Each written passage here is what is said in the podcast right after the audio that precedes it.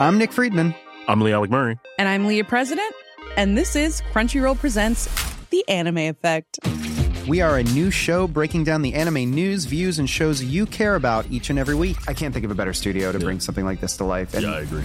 We're covering all the classics. If I don't know a lot about Godzilla, which I do, but I'm trying to pretend that I don't right Hold now. it in, hold it. And our current faves. Luffy must have his due. Tune in every week for the latest anime updates and possibly a few debates. Oof. I remember, what was that? say what you're going to say, and I'll circle back. You can listen to Crunchyroll Presents The Anime Effect every Friday wherever you get your podcasts, and watch full video episodes on Crunchyroll or the Crunchyroll YouTube channel.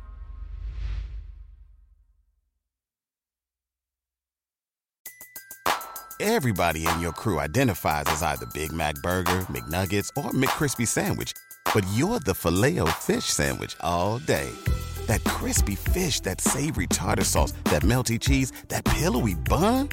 Yeah, you get it every time. And if you love the filet of fish, right now you can catch two of the classics you love for just $6. Limited time only. Price and participation may vary. Cannot be combined with any other offer. Single item at regular price. Ba da ba ba ba. The Square Ball Podcast. Welcome to the show. Our podcast partner is Levi's Solicitors. You can get some uh, cash off your legal fees with Levi's. If you go to the Square Ball landing page, 10% discount, personal and commercial legal services. 85 years of legal excellence with Levi's, so you're in great hands. Get in touch with them right now via levisolicitors.co.uk forward slash the square ball. My name's Dan Moyland, and I'm joined remotely by Michael Normanson. Hello. And Moscow White. Daniel Chapman. Hello.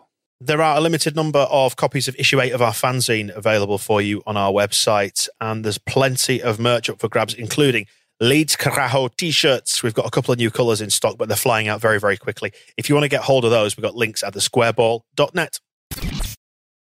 We'll turn our attention to the brilliant finish at Swansea in just a bit, but first of all, we have to start the podcast by paying tribute to Jack Charlton, who passed away on Friday after suffering from lymphoma and dementia an absolute Leeds United stalwart. They bandy the term legend around very often, but this was a genuine legend.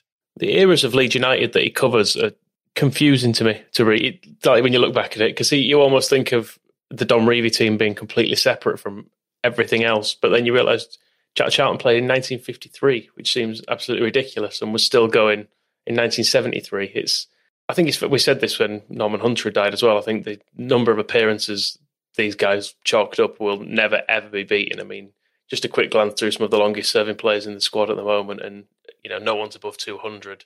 People who feel like they've been there for ages, like Liam Cooper and 191. I mean, I think even with the number of games clicked plays, I think he'd probably have to do another another 15 to 20 seasons to get anywhere near it. Just just a phenomenal amount of games for us. I think one of the things about Jack Charlton's longevity is how long he actually kept playing because everyone knows footballers in the the 60s and 70s, as soon as you hit 30, you were considered over the hill. And that was, it's sometimes surprising when you look back at the, the last days of, of Revie's team, when people say that they, they had to start thinking about replacements for Billy Bremner and, and Johnny Giles. But look at how old they were. They were like 29. And they're already saying, well, don't think Billy Bremner's got much left in those legs. And Jack Charlton was a couple of weeks short of being 38 when he uh, he ended his his playing career with Leeds. To keep going that long isn't just um, amazing in itself, but at the time, it's almost freakish. All those SIGs on the training ground served him well, you see. Because that's one thing I think a lot of people don't realise, talking about the eras that Jack Charlton uh, spanned. It was a lot longer uh, th- than you think, and, and in an era that really predates that drive towards modernisation in the game. I mean, his debut was it April 1953? Yeah, and if you're reading in his obituaries that it was uh, Raich Carter who gave him his debut, that is wrong, and those people need to get a copy of 100 Years of Leeds United by Daniel Chapman, and they'll they'll learn it was Major Frank Buckley. Jack Charlton's first game was Major Buckley's last. He was 17. I've been tallying up some of the the dates. Um, Charlton was uh, he was 29 when Leeds got into the first division under Don Revie, and I forgot now. I think he was 32 when Eddie Gray made his debut when Eddie Gray was 17. Um, so he was already quite you don't want to say old about somebody who's 29, but by the time Leeds got into the first division and started being good, he'd had a, a lot of football up to that point that kind of, it gets a bit forgotten sometimes, but it's the most interesting part about Jack Charlton in, in some ways and explains a lot about how he did keep playing until he was 38 and how he did become such a successful manager, not only with the Republic of Ireland, but he was successful at Middlesbrough. He Howard Wilkinson took over Sheffield Wednesday from him and got them promoted the first season. He said there was there was a there was an awful lot of centre backs scattered around at Hillsborough, and he managed to turn them into a, a team that that went up.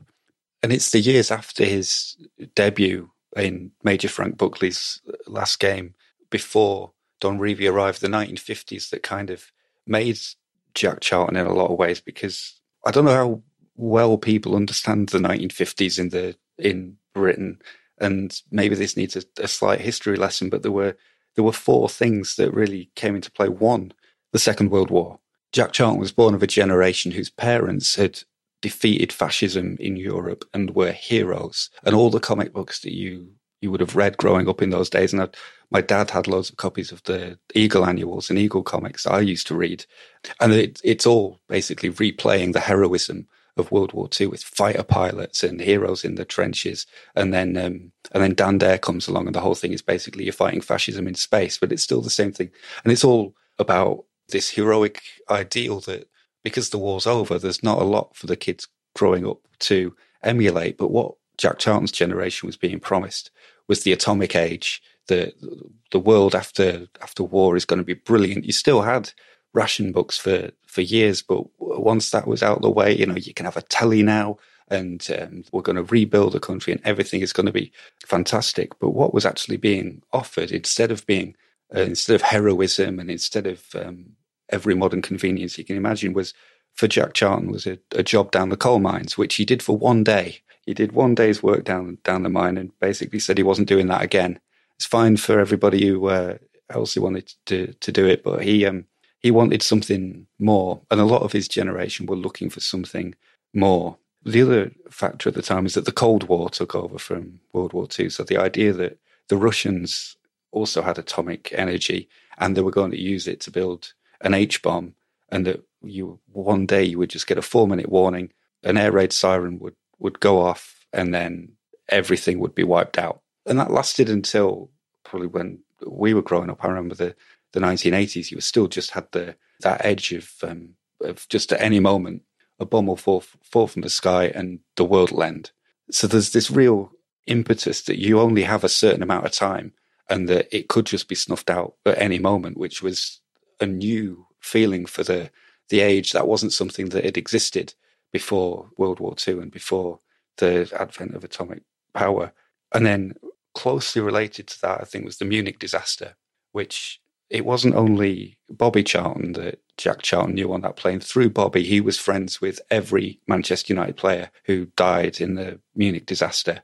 And that was a, a perfect example of what a lot of people lived in fear of at the time that all your talent, all your opportunity, everything that you had, all your potential could just end in one night. And for a football team of unbelievable talents, to just be wiped out at a stroke must have been a big shock to every footballer, but particularly to, to Jack Charlton, who who knew so many of them, and there were a certain number of those those players had been um, at his wedding, and uh, I think he'd been at Bobby's wedding, and he was close to a lot of them. So this ticking clock that was running down had Jack at a very young age. I think he was 22 when he started doing his coaching badges, and that those had only just beginning, the Football Association was running coaching course, courses at Lilleshall, and uh, Jack Charlton was was there, and then he, would go back every summer, even after he'd got his uh, his qualifications. He still kept going back and learning, and he was a student of the game. And he uh, to earn extra money, he went out coaching in the afternoons. But at Leeds, after Major Frank Buckley, who really did believe in coaching and famously used to use the, the public address system at Leeds to to yell at the players um, until the, the local residents uh, complained about his obscenities being broadcast up the hill. Raich Carter took over, who had been such a, a talent. He won everything in the game. He really was a like a, a Hollywood hero. won everything in the game by the age by the time he was 23, didn't believe in training. So there was no training at Leeds United. The quote from Jack Charlton is that nobody taught you anything and nobody learned anything. You just went in in the morning, you did a couple of laps of the pitch, played five aside and went home and nobody cared what you did for the the rest of the day. And after Raich Carter was sacked, he was replaced by Bill Lambton, who was a goalkeeper and a, a former army instructor who had absolutely no idea how to train footballers. He once um, he tried to kick a um, a leather football in bare feet and nearly broke his toes. And after that moment, all the players had virtually no respect for him. And then there was Jack Taylor came in who who did actually have a bit of football knowledge, but compared to what Charlton was studying and learning about and knew that was happening at other clubs who were getting ahead, he was in the second division at a club being run by absolute idiots in the middle of a squad full of players who basically didn't care. Leeds were Leeds had got promotion to the first division under Raich Carter, but they were slipping out of it, and they used to bunk off from training runs and go and buy ice creams, and then meet back and say, "Oh yeah, that was really tiring. Right, should we go down the pub now?" And it was only when there's a great story of Billy Bremner. We had a real vital relegation match away to Blackburn as we're getting as we're dropping out of Division One, and nobody had arranged a pre-match meal. And even Billy Bremner, who was 17 and had just come in the team, was kind of looking around himself and remembers it distinctly, saying, "I thought I thought I'd come from Scotland to a first division football club, but this is just amateur hour." And that ate away at Jack Charlton from 1953 to it's 1961 when uh, March 1961 when Don Revie eventually takes over, who he didn't like because I think by that time, and like a lot of people of Jack's generation, they get called the angry young men, the the people who uh, grew up in the 1950s. Don Revie was just authority. He was just the the old fashioned. He knew everything. He'd tell them, tell him what to do. He was just another one ordering about. And one of the first things he did was was tell Jack Charlton to play up front. So Jack, who is now coming into his late twenties, has wasted his career. He's seen his brother's teammates all have their careers stolen from them. He's not being given any help to make the opportunity, to make the best of the, the talent that he has and the opportunities that should be his. He thinks he should be a first division footballer. He's got his ideas about how the game can be played that he spent hours studying. And now this dickhead, Don Revie, who he argued with as a player and is now the manager, is playing him up front He's never a striker. He said it was a disaster. He scored some goals, but he hated every second of it. And at that point, he was ready to leave. And he nearly went to Manchester United. And the story there is that Matt Busby said, Well, I am interested, but there's somebody else in our reserves that I'm interested in as well. So if you can wait a couple of months, I might come back and sign you. And something clicked in, in Jack Charlton where he realised Leeds was where he needed to be. Leeds was where the opportunities were, and that he couldn't keep causing everybody all this trouble about him wanting to go to Manchester United and him wanting something more when he actually there were people at Leeds who could actually help him solve the problems if he screwed his, his head back on. And that's the point at which, in a way, his career began. And I think the reason why he did play until he was 38 is because he didn't actually start being a footballer until he was 28.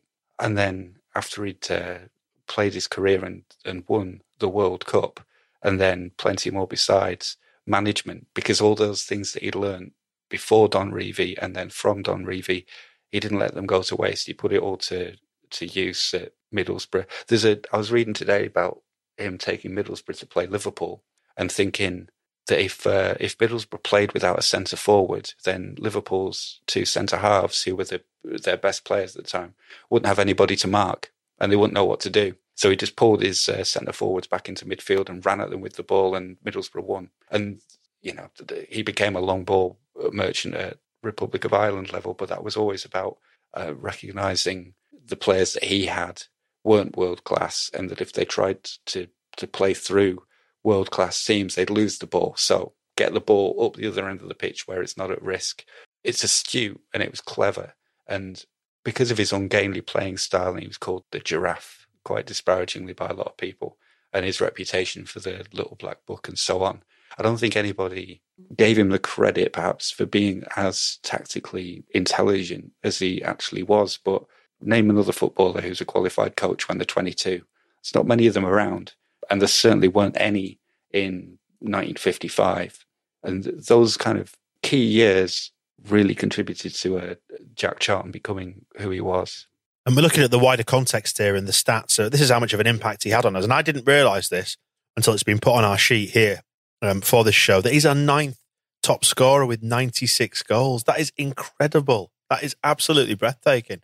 I mean, looking at him back, I think about two thirds of them would probably be disallowed now for uh, just like basically heading a goalkeeper and a ball into the net at the same time. But you know, those were the rules at the time. Well, there were the rules, but also that's something nobody did. That was a, another tactical innovation with um, and Charlton, and it was a bit of a scandal at the time. It's like you can't just put your tallest player on the goal line and head the ball in from a yard. It wasn't. That's not the the, the sporting way of the English way of playing football. And Charlton and Revie just said, "Stop us." And we've lost three absolute titans of the game when you add up their appearances over the last few months. 773, 726, 486 for Charlton, Hunter, and Cherry, respectively. So a lot of appearances that have uh, that have been taken away from us, and a lot of big players. And it's just chipping away at that that top ten of the of the all time appearances as well. With obviously Paul Madeley dying not long ago as well. Gary Sprake, I know he has a more complicated history with us now, but he was still on that list, and it, it sparked some of the discussions about how we go about doing a lasting monument for them. I saw some suggestions that we have like a just a large um, statue of that entire team, maybe doing the wave or something. something. I think something like that would be a nice thing to do, uh, particularly while you know some of them are still there to appreciate. It. it would be nice if you know Eddie Gray and Paul Reaney and Peter Lorimer could actually see that thing unveiled. On the football front, it's not been a bad week, has it? All things considered. When we went into this needing wins against, well, everybody, it's just every game is must win now. And win we did because we've stuck five past Stoke. We beat Swansea, as we well know. And everybody suddenly seems to be of the opinion that we're on the verge of promotion, which is nice. Some of us not so suddenly. Some of us not quite there yet. I'm nearly there. We are nearly there. It's still in the back of my mind that if we do lose to Barnsley and Brentford continue to win, we're going to be panicking again, which we shouldn't. We shouldn't, as in we shouldn't lose and we shouldn't panic. But it's still there in, in my mind. I'd feel a lot more confident if Brentford could just drop some points this week. But God, what an amazing week it's been! Like two completely different wins, but both of them, I'd say, equally enjoyable. I was just going to say, losing to Barnsley is traditional. Three games from the end. We did exactly the same thing in 1989-90. Our only defeat of the season at Elland Road was three from the end against Barnsley. So even if that happens, it's all just part of fate. It just means it's going to go down the final day against Charlton, which will be fine. I'd rather that didn't happen, to be honest. I'd like us to get this boxed off as soon as humanly possible. I think what we'll, we'll see is a refocusing of attention back on the football a little bit over the next 24, 48 hours, Tuesday, Wednesday, when Brentford and West Brom play again. And, and then we come around to Thursday, we'll be focused on the game again and just get the all important win. I mean, we've never been this close. We've never had as good a chance as this. I mean, you've got to exclude the 2006 playoff final because I refuse to accept that in our lexicon of opportunities of getting back to the Premier League because Kevin Blackwell, that's the only reason why. I was going to say you need to take this up with with uh, Blackie because he won't be happy to hear you saying this. He uh, he was saying just a few weeks ago that he's the only person who's got Leeds within an ass's roar of uh, promotion or words to that effect. Don't dismiss that fine achievement. We probably don't need to go back over the games uh, with a fine tooth comb, but it has been a spectacular week in terms of converting chances, taking opportunities. We've seen the value of Pablo Hernandez. How good is Pablo? I think almost this, providing it, it all goes as we hope it will, and we do see this through. I think this little mini season that we've had tagged on the end and Pablo's performances in it are going to go down as in history as like a one of the. It's almost like someone who's come into a World Cup and com, and been completely brilliant. You know, kind of like a a Maradona '86 performance or something, where someone has just managed to drag a team over the line. Not single handedly be be unfair because other people have played well in it, but in every single game he's come on, he's made such a big difference. And I think without Pablo in the squad, we're probably stuck somewhere in the playoffs right now. And instead, we're on the verge of the title. We did quite rightly try to share the credit around after the Swansea game on the, the match ball. And still looking back, the distance that Luke Ayling ran, Klich did exactly the right thing by going to, to meet his run and take the ball, Helder Costa's ball through to him is worth its weight in gold. And all those players did brilliantly. And then credit as well to the five players who were not Pablo Hernandez, who were all racing into the penalty area. But you do, you get players, and it's maybe Gary Lineker has come to, to mind as kind of the, the similar factor is there are players who just, they score the goal. They're the one who somehow always do the thing. The thing that you need, they'll do it. And Pablo Hernandez seems to have come into that kind of magic zone over the last couple of weeks where whatever's required, he'll be the one to do it, whether it's a ridiculous pass over the top of a defense, whether it's pulling the ball back and and making it so that even Liam Cooper can shoot into the back of the net, or whether it's being the one in the penalty area to to finish a chance. And it could be you put I really like Tyler Roberts. This is this is no criticism of him, but if Tyler Roberts was there, maybe he doesn't finish. Maybe it's just that Pablo is there's something happening to him at the moment, the way he's playing, that any other player there just wouldn't have done it. Not because of skill, not because of ability or talent, just because he's doing it. And there's something indefinable in football. Sometimes happens to a player that they're just always the one who'll be scoring the goal or getting the assist. And you can see it in his celebration that he's fully prepared to drag us there himself. He's tried his best to do it. Last season there were games like the Millwall game. He we were a goal down in that one, he and he pulled it around basically by himself. And it feels like he's been on the verge of this for a while, and he's maybe been letting other people have a turn for a bit, seeing if other if someone else wants to get us promoted. And this season he's just gone. Do you know what? If I have to do this by myself, I'll just I'll just do all the goals and assists, shall I? That's fine.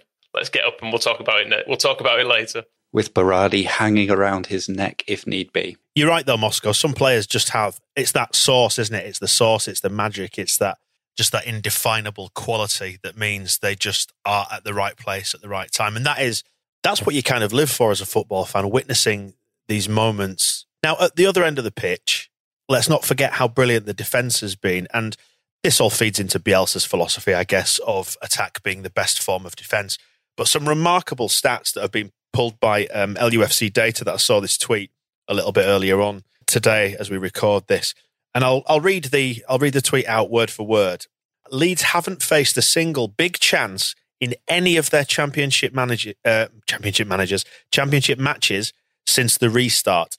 Our expected goals against value is just 2.12 over our last 6 games. Now bear in mind our XG against Stoke was four alone. So we've beaten that in one match alone.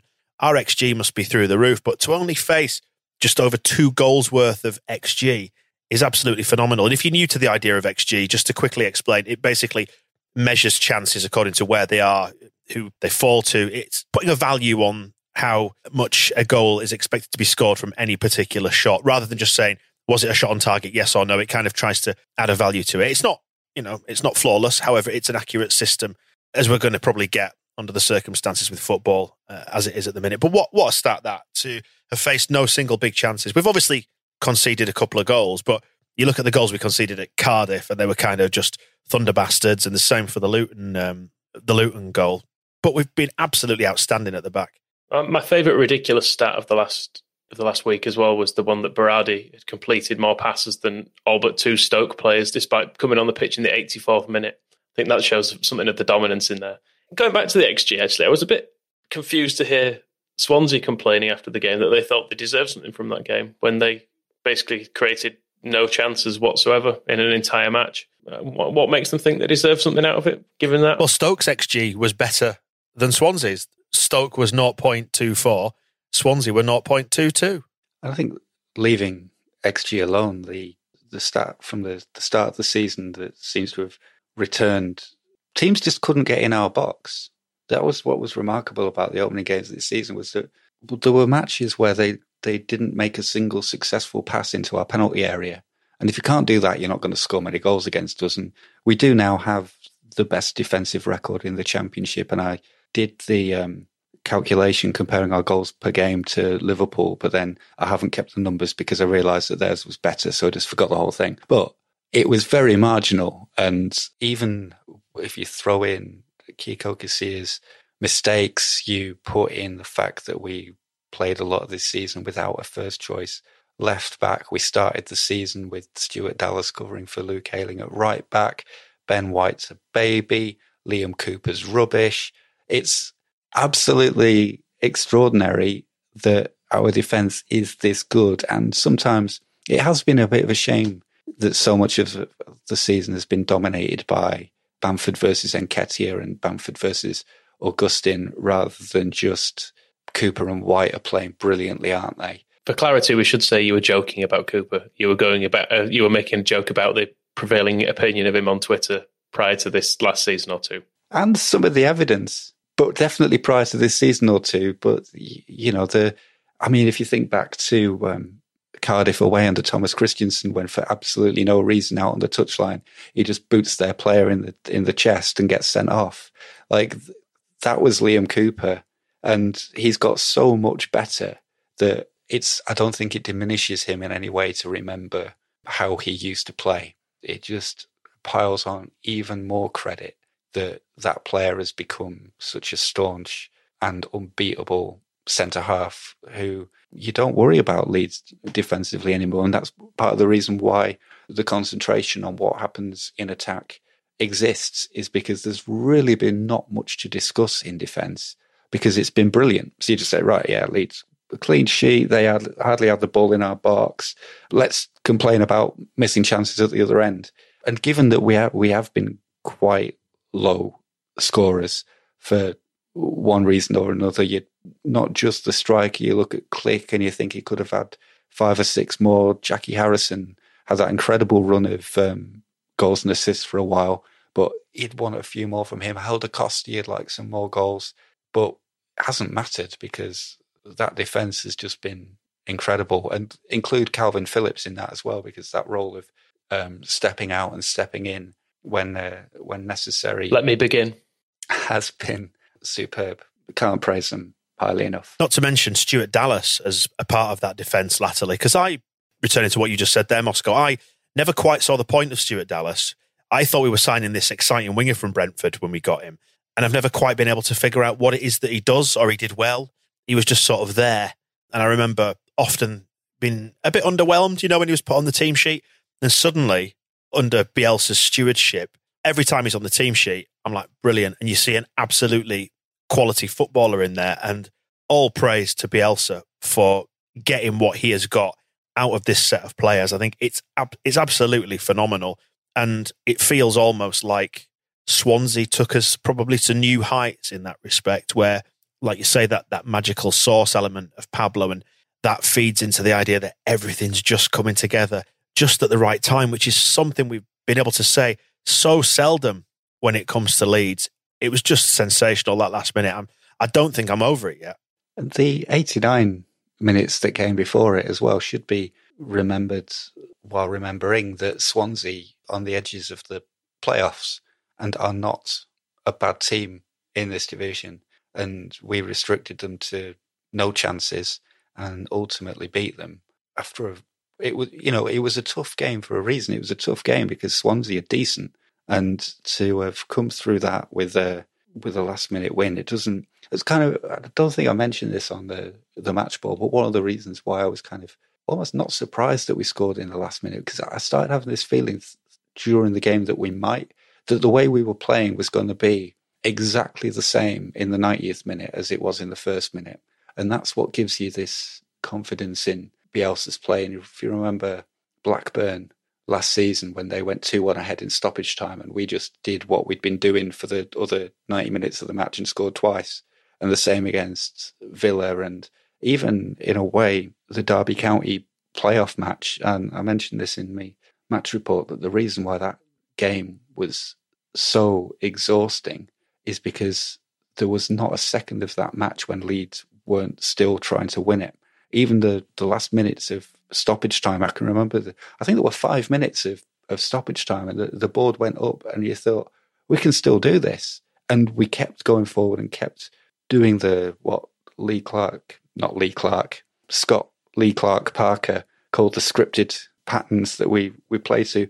There's some truth in that, in how it gets the best out of a player like Stuart Dallas, who is always going to give you 150% effort Bielsa kind of directs it and says, put all that effort into doing this all the time, again and again. and you'll get the rewards. And that's what has made the difference with some of those players. We've mentioned it with Berardi before as well, where when he comes on and is absolutely brilliant under Bielsa because his job has been absolutely simplified to this team role that is really easy to understand and only possible to carry out if you are completely committed to doing it and to training it all the time. And that's why we're champions. A thing to add to that, we're top of the form table. People were getting worried about Brentford. People should worry about Leeds United, quite frankly.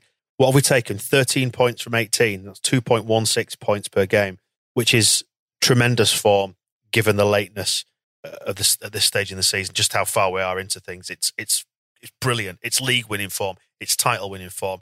And if it doesn't carry us over the line, we might as well just give this all up for a bad job. And we've said it before: go find a different hobby because this is just there for the taking. We are heading for the finish line. We just need to go through the tape now. I know a lot of people said that Griefcast after Derby last year helped them uh, and what have you, but if we don't get promoted this year, I don't think there will be a Griefcast. We'll probably just put the papers in, shut it, shut the whole thing down. No point. We'll refund any subscriptions you've got, you've paid for, but there's probably no point continuing, is there? Good job of going up, then, isn't it? Really, it is. I said before then about not quite uh, being over the Swansea game yet. I mean, after we recorded the match ball and put that out, I had to take the dog out for like a, a late evening walk. He couldn't believe his luck. Uh, I was like, okay, I just need to go decompress. I was so hyped. I was so wired. I ended up going for like a three mile walk along the canal just to try and get my head straight again because I was just it was just a phenomenal finish. And I hope we've got another one of those coming on Thursday. I did similar. I just I didn't do anything in particular. I just stayed up late expecting something to happen. You know, one of those nights where you think uh, this. I think this is probably part of the problem of not being either in a stadium or a pub watching the game. It feels incomplete when something like that happens, and you just get to. So instead, I was sat at home going, "Oh, maybe there'll be, I don't know, maybe there'll be a knock at the door. Something, something else exciting is going to happen today. I don't know. It's not. It's definitely not finished." And then it got to about one in the morning, and I just gave up on it and said, "Actually, you know what? I think maybe that is it."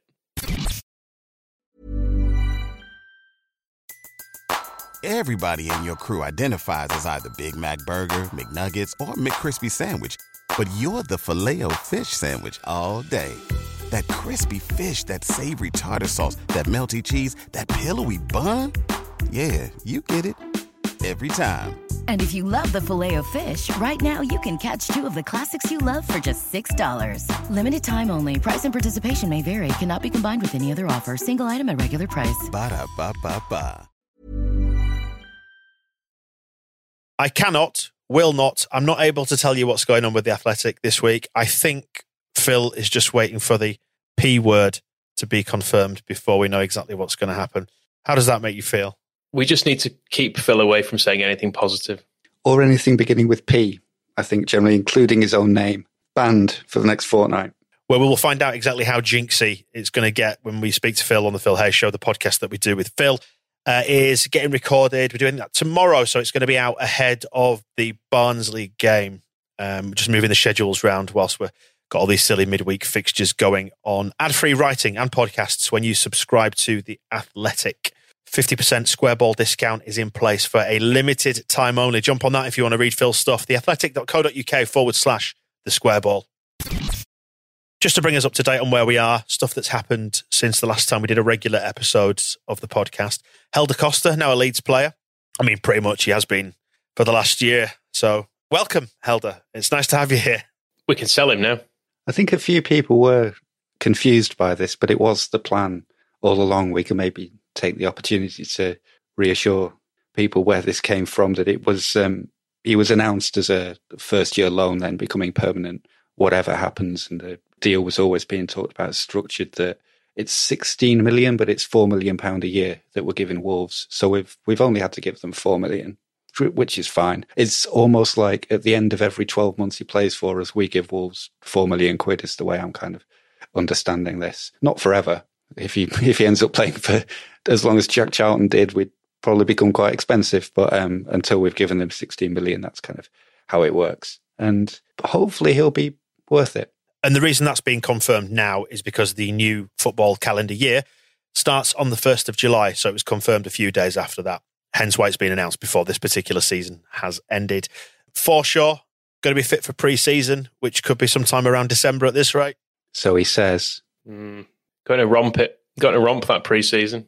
A piece of piss is what he said. He'll do it spinning on his cock. Onto the Charity Shield then now. Uh, You mentioned this one at the start of the match ball, Moscow. This rumour that there could be a potential matchup between the winners of the Championship, gather that's us, and the winners of the Premier League. Team called Liverpool. Is that happening? Apparently, it might not, but I'm choosing to ignore this news. It sounded like a good idea. I mean, the first I heard of it was from Moscow, and I was instantly thinking what a great idea it'd be to have um, a load of drunk Leeds and Liverpool fans who've not met each other for ages having a lovely day out in London together. Two well behaved groups of lads. But yeah, the, quite boringly, they seem to be now saying they're going to let him play Arsenal because they've won it the most, which sounds shit. Because if there's one thing I don't need to see in my life again, it's Arsenal in a Charity Shield. There was one interesting proposal on the back of this from Rory Smith, who writes about the soccer for the New York Times, uh, so that he apparently he's been saying for years that the first game of every Premier League season should be the previous season's Premier League champions against um, away to the Championship champions, and that you do that every year as a curtain raiser. And that struck me as a good idea. Give it a you know some build up, some story there, and the first test for the the Premier League champions and the the Championship champions is matching up, but it's in the the home of the promoted team. That stuff has a, a lot to recommend it. I think. As you well know, we have Barnsley in a matter of hours when exciting things could happen if everything goes right across the a couple of days before it. So before we play Barnsley, we have West Brom versus Fulham Tuesday tea time in the UK. And then who else have we got? We've got Brentford, haven't we, against Preston 24 hours after that on Wednesday at five o'clock. So, I mean, we could emerge from those two games knowing that a draw or a win will take us to the Premier League. That's exciting. Not a draw. Not a draw. A draw can't do it, can it? Because of goal difference. If they both lose, can we draw and go up? I don't know. I don't care. I just want them both to lose and then we can go up. Whatever. Yeah, Brentford just need to drop some points. That's all that needs to happen. And then we need to win against Barnsley. And then it's all lovely and done. And we can just relax and try and win the title after that, uh, which I would like to do. But yeah, not asked really. Second place, absolutely fine. Preston seemed like a well organised team when we played them. They could frustrate Brentford, couldn't they? Pontus doesn't like it there, although I've just noticed it's at home for them, but still, bad memories. His horrific head injury that he picked up from somewhere, from a, a cosmic source. I mean, quite apart from what anybody else does, we've become attuned now to the idea that the only thing that matters is us doing our job, and our job is to thrash the behind of Barnsley at home at Elland Road on Thursday. It feels a little bit like pressure has shifted now. I feel like playing last in this occasion actually gives us maybe a bit of an advantage because Brentford are now in the point where they can't afford to drop any points, and West Brom have got well. If they lose that one, they'd have both Fulham and Brentford breathing down the necks. So I don't know. It feels like we're just we're just step to one side while there's a bit of a a bit of a fight going on in the same pub. And let's make no bones about it, whilst this is potentially a massive banana skin, and of course everybody will, I'm sure, by the time Thursday comes around, just zero in on 1990 and the echoes of that, as Moscow mentioned a little bit earlier on. It's Brendan O'Connell. It's Brendan O'Connell. And then Illan Meslier coming out for a, a back pass. He's come out like a fucking Mary. Thanks, Howard. Still not sure what what's wrong with Marys. I've known some nice people called Mary over the years. Mary Whitehouse, she wasn't very nice. But wasn't the woman who, oh no, it's Barbara who trained the dogs, wasn't it? Name a nice Mary. Proud Mary.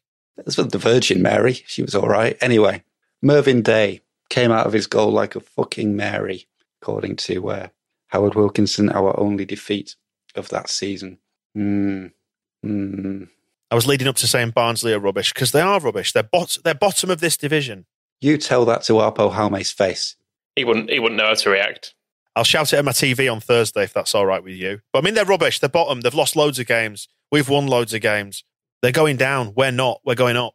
There's a chance with with no crowd noise, we'll be able to hear just how mean the Leeds players are being to Aapo Halme because we heard a little bit of in the tunnel, didn't we, when they were saying, hey, you, look, well, you look nervous. Why are you not speaking? And all this stuff. That might just be on all game for him. There might just be someone in Alioski might be in his ear the whole time, just saying mean things about his face. That was Ali. It was Alioski in the tunnel saying, "Hey, why you not say hello?"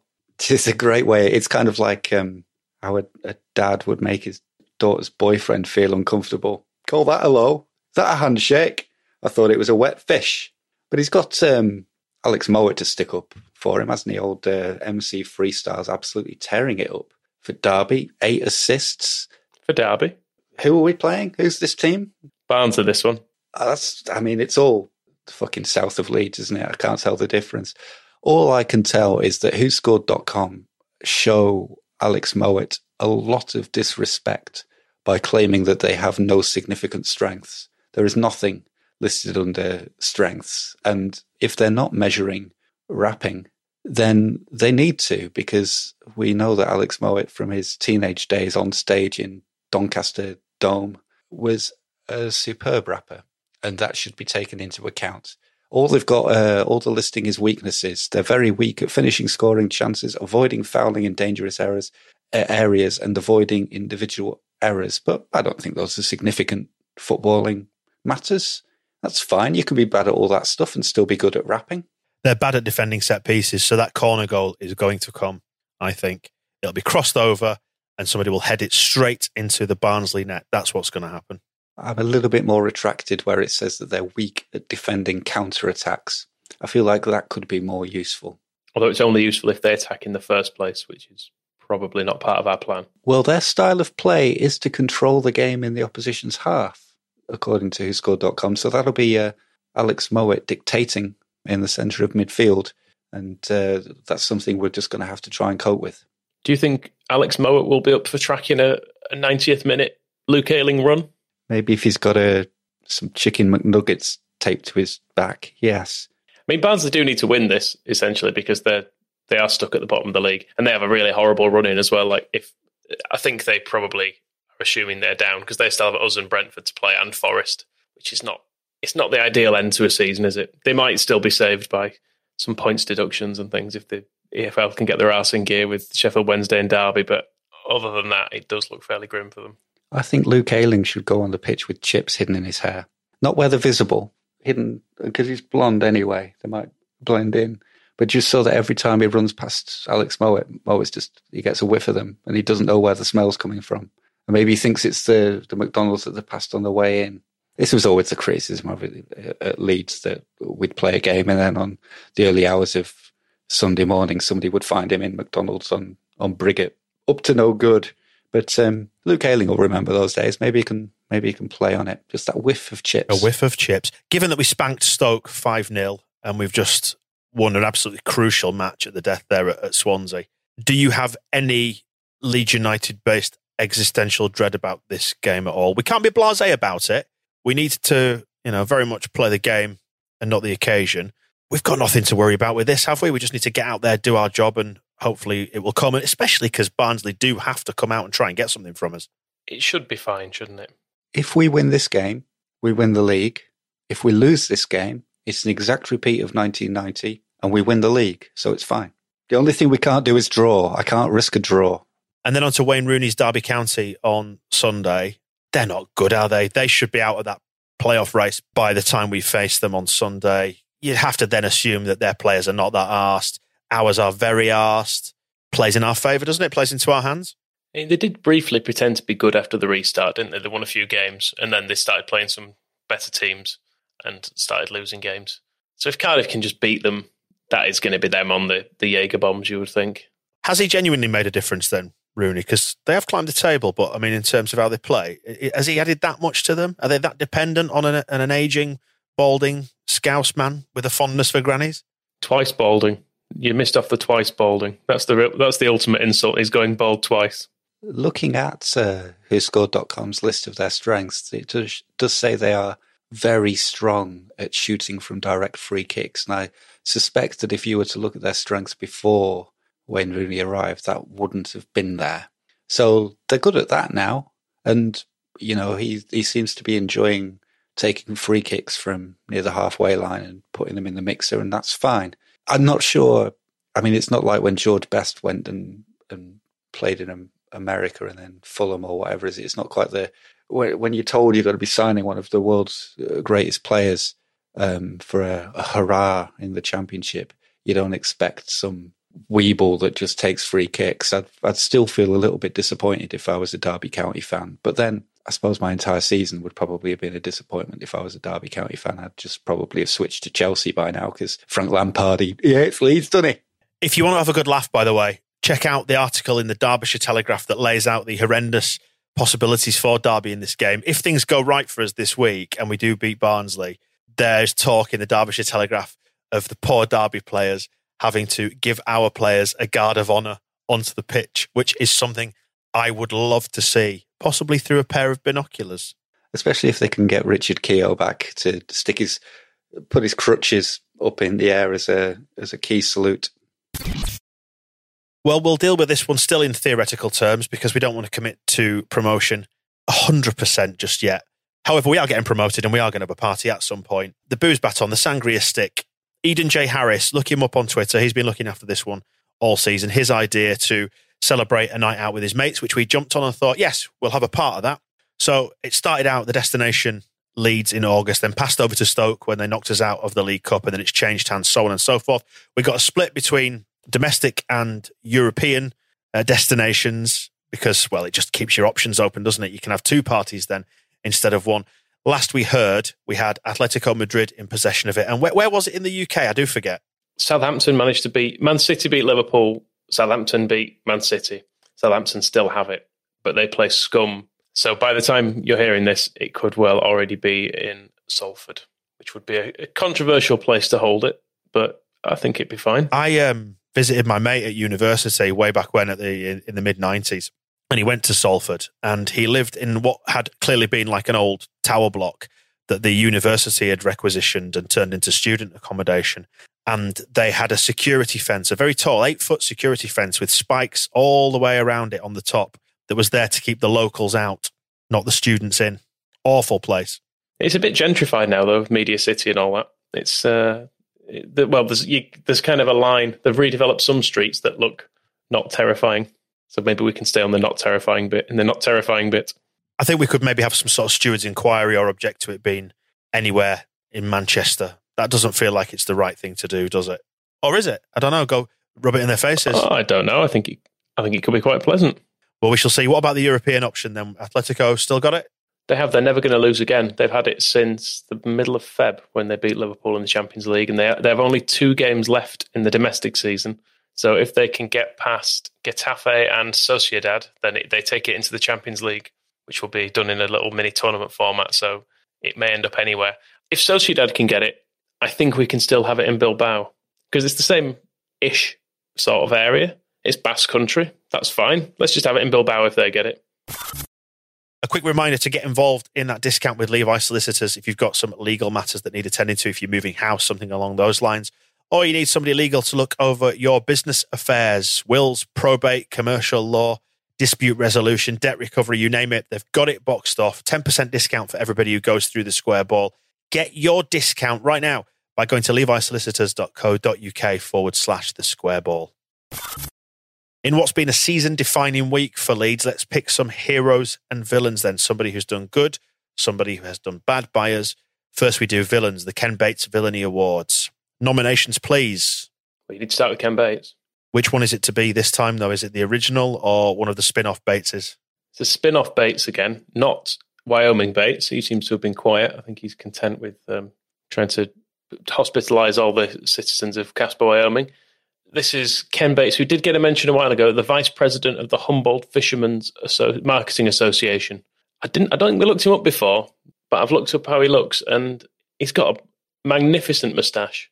It's probably it, it's very long, is the way I'd describe it. Like it's got no it got it got no trimming involved in it. The Switzerland manager at Euro '96, I can't remember his name. That was a very similar sort of arrangement. It's just been allowed to grow and develop its own personality. It's like if you took all of Ken Bates' beard, turned it upside down, and glued it to his top lip. But you're right, though. Most people use the upper lip as a natural border for the tash. This guy breaking all the rules, and he? he's it's going over his mouth. Is that one? The sort of thing where you, you, you get an accumulation of food, I'd imagine. He must be chewing it with every mouthful he eats. It's disgusting, to be perfectly honest. Um, and he also stinks of crab because that's what he does. He's a crab farmer, getter, fisherman, person. Catcher. He's a crab catcher. A crab catcher. The VD clinics are full of them. He goes out there stripping those crab trees of crabs and putting them in his wicker basket and bringing them on shore and selling them to people who want crabs. That's what he does. Anyway, what, what's he done? Uh, I mean, I presume this is just some sort of half-assed way to get a daft voice in.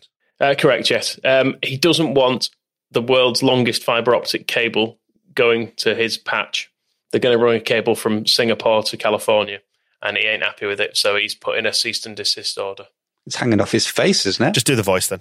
Presents threatens to destroy Dungeness crab gear, or worse, this displace gear far into the ocean, where it could tangle whales and prompt the state to sanction the coastal industry. We're, not trying to stop this stuff. We're, trying to not get mowed down by them.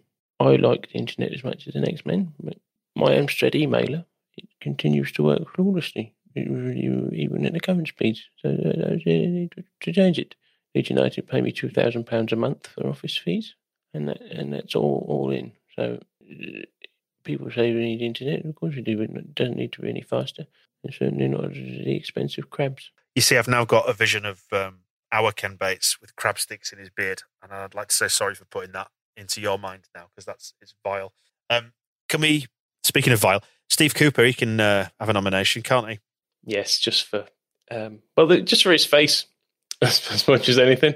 I made a note, in fact, because Tommy LUFC on Twitter said he looked like um, a severely malnourished human coyote, which I enjoyed a lot. He was talking a lot of shit after this game. He's had all the attention for saying that, you know, whether we're good enough to get out of this league and then compete in the Premier League.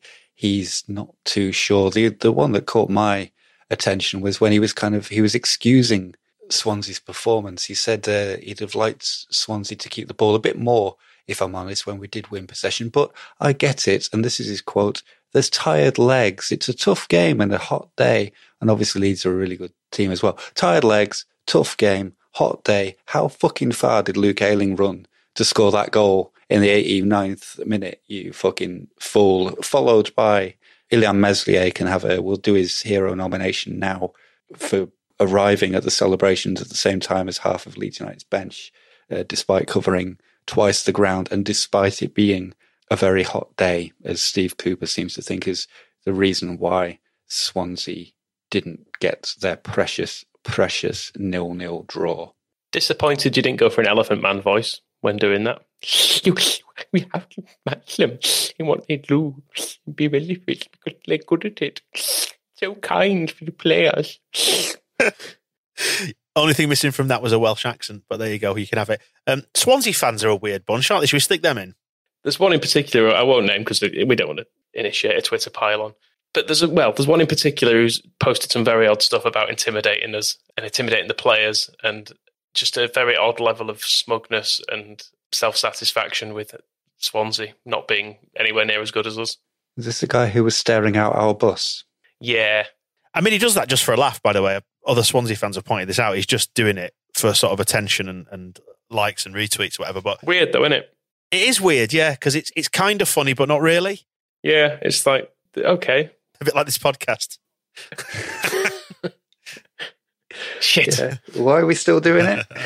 but we've upset a lot of people this season, though. I mean, that that's let's face it, one of the things I'm really looking forward to if and when we do get promoted is just the level of shithousing we can do on so many other clubs. It's going to be phenomenal, which is why I asked the other week who's going to be more obnoxious, us or Liverpool. I think we'll give them a really good run for the money. I, th- I think so as well. I think um, which we just need to pick a, a, landmark building to to fire explosives at, and then we'll we'll take it from there.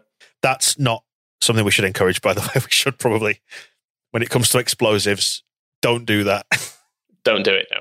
Yeah, to be clear, that's a reference to Liverpool fans firing fireworks at um, Evans' offices in the Liver building rather than uh, Bin Laden, the famous Leeds United fan. I mean, we should probably edit any reference to blowing up buildings out of the podcast. No, we'll leave it in just for a bit of sport. Don't blow anything up, though. Don't blow anything up. Um, who else do you want to nominate?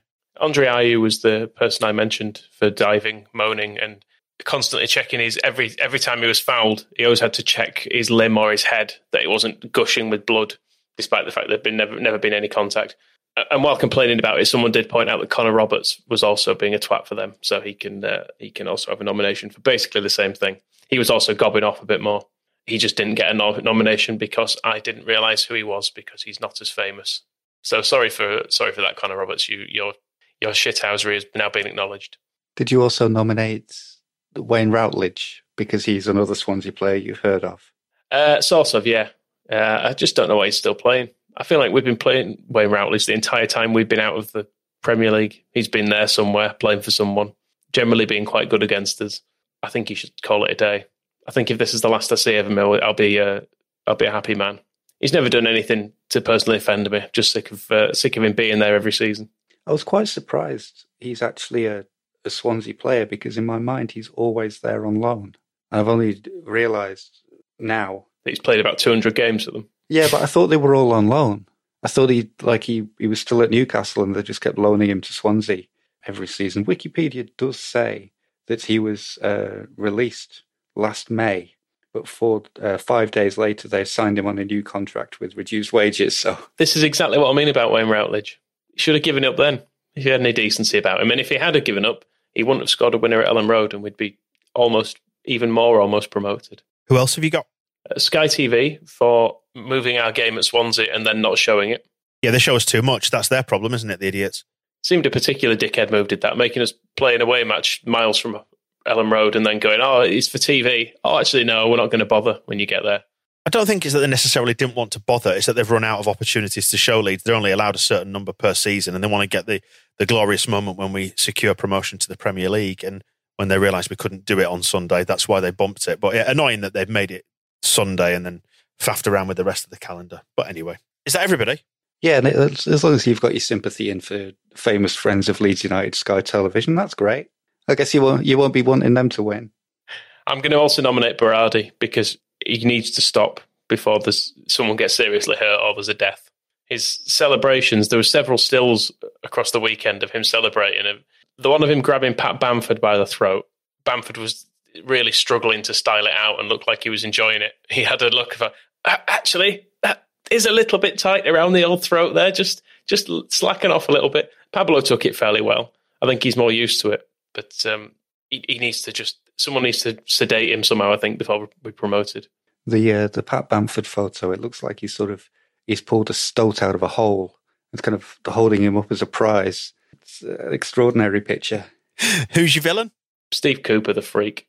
Yeah, Steve Cooper. He needs to. Um, I mean, he's the son of a referee as well. It's that's not a grounding in football, is it? You're always going to have the wrong idea of a of a match if that's the way you've grown up. Imagine if in years to come, someone's doing this podcast having to talk about the son of Keith Stroud, a piglet, presumably. Right. Okay, he can have it then. Oh, bless him. Did you see his face though at the end of that, that game? Uh, anyway, Andy Hughes Hero Awards. Who's been up to the heroics this week? Uh, oh, I want to mention uh, whilst we will get on to Pablo, no doubt, in a second, it was Easty underscore LUFC who wanted us to uh, give a name check for Alioski because we probably underserved him a little bit. Didn't quite do him the uh, the due service when we did the match ball at the weekend. Said Alioski covered some yards on the left hand side, so we've given him a mention. There you go, Easty. Speaking of covering yards, yeah, stick Luke Ayling in for that run, and all of the team for that run because, as we've said before, the whole team were more or less piling into the box in the last minute and all the all the many many many hours that they've spent on the running track all finally become worth it as the, as we score a last minute winner. So well done to Luke Ayling, but all of them, and Bielsa for making them. I mean, it. you say that, but think about Meslier's run that Moscow mentioned before. He's covered more ground than Luke Ayling and quicker, and that was in the pursuit of joy. Nothing as mundane as scoring a goal or setting one up. And we've got to enjoy his celebrations on the bench in, prior to this, haven't we? So it's good that he's been able to take them onto the pitch. And we failed to mention actually that Kiko Casilla is available for selection again, isn't he, against Barnsley? Anyone fancy um, putting him in? He might be technically available, but um, I think that would be availability that's easy to ignore. I'm also available to play in goal for Leeds United if they want, but I suggest they ignore me as well for very different reasons. I should add. Yeah, I'm going to say we never see Kiko Casilla again in a Leeds shirt. I think he will just be airbrushed from these last couple of games. Yeah, we don't need him there spoiling it, do we? And if we'd had Meslier in net all season, we would have probably already been promoted by now because he had that patch where he constantly did things wrong, plus the one game where he did something very, very wrong. So yeah, let's forget about him. Heroes then. Who else? Joe Rothwell, because he sounds like he's a, a Leeds fan. with a good name like Rothwell. Was it was Alan Smith from Rothwell? I think maybe it was. I think so. Yeah. Uh, but he scored the equaliser for Blackburn in a, at a time when it feel, felt like neither West Brom nor Brentford would ever drop another point again. It gave me a little bit of hope this week. So, he, the, well, even ignore the fact he's actually from Manchester. Is there everybody or anybody else you would like to add to the mix? The travelling lead support, I think, uh, are getting an, an award as well. It is kind of heartening, although away fans can't be there, to hear those Leeds representatives who are there getting absolutely stuck into the referees and cheering goals with volume well in excess of their numbers. I feel like led by Victor Orta, they do seem to be getting into the spirit of things. There was Bryn Law was talking in in advance of the game. Was it Bryn Law or somebody else was saying about where uh, Andrea Radrizzani was sitting at, at Swansea that he wasn't with the others. He'd kind of gone into the press box and I'm wondering if he, he if he's slightly a little bit sick of being constantly baradied by um, Orta. But um, I'm enjoying hearing that uh, Vamos booming out across the pitch in these uh, empty stadiums. We should mention Bryn Law as well for his commentary for that goal. I thought that was absolutely wonderful and has the potential to be one of those iconic moments that you remember in years to come, a la John Helm commentating on Gordon Strachan. It's nice that it wasn't on Sky for him as well because it means that it's the I don't know, it's almost the definitive version as well. Yeah, if it'd been on Sky, we'd we'd be looking back on that moment as uh, Don Goodman. well, but was it offside? Got to see the replay. Oh, hint of a foul in there. Not sure that should have stood. Could he have run a little bit faster there, Ayling? You're looking for more from a player in that situation. I think maybe Leeds are lucky to have been given that goal. Swansea have stood stood aside, let them through. They've really they've really given up there. I, I wouldn't say that's a, a promotion winning goal for Leeds. Swansea played their way out of the playoffs in my book. okay, then pick yourself a hero. Well, Pablo's winning it, so there's no real there's no real discussion needed, is there? No, no it's fairly simple. And for his uh, the way he referred to Jack Charlton after the game as well, so that he will be uh, watching over the next few games from the sky to help them win. Um, he, he summed it all up very, very, very well. Well done, Pablo. More of the same, please. Just a couple more times. That is all we ask for. Let's wrap it up there then. We've got plenty more podcasts on the way this week with match balls returning after Barnsley and Derby ahead of the next podcast proper. You can grab yourself a mug, t shirt, coasters, hoodies, all sorts of stuff on sale via our merchandise store. Those new Leeds Carajo colours are in store there as well, but they are flying out, as mentioned at the start of the podcast. So grab one if you want. You can get links to those at thesquareball.net. Until next time, thanks for listening. We'll see you in a bit. The Square Ball Podcast.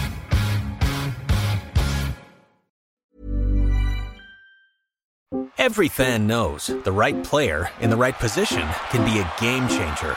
Put LifeLock between your identity and identity thieves to monitor and alert you to threats you could miss. Plus, with a U.S.-based restoration specialist on your team, you won't have to face drained accounts, fraudulent loans, or other losses from identity theft alone. All backed by the LifeLock Million Dollar Protection Package. Change the game on identity theft. Save up to 25% your first year at LifeLock.com slash aware.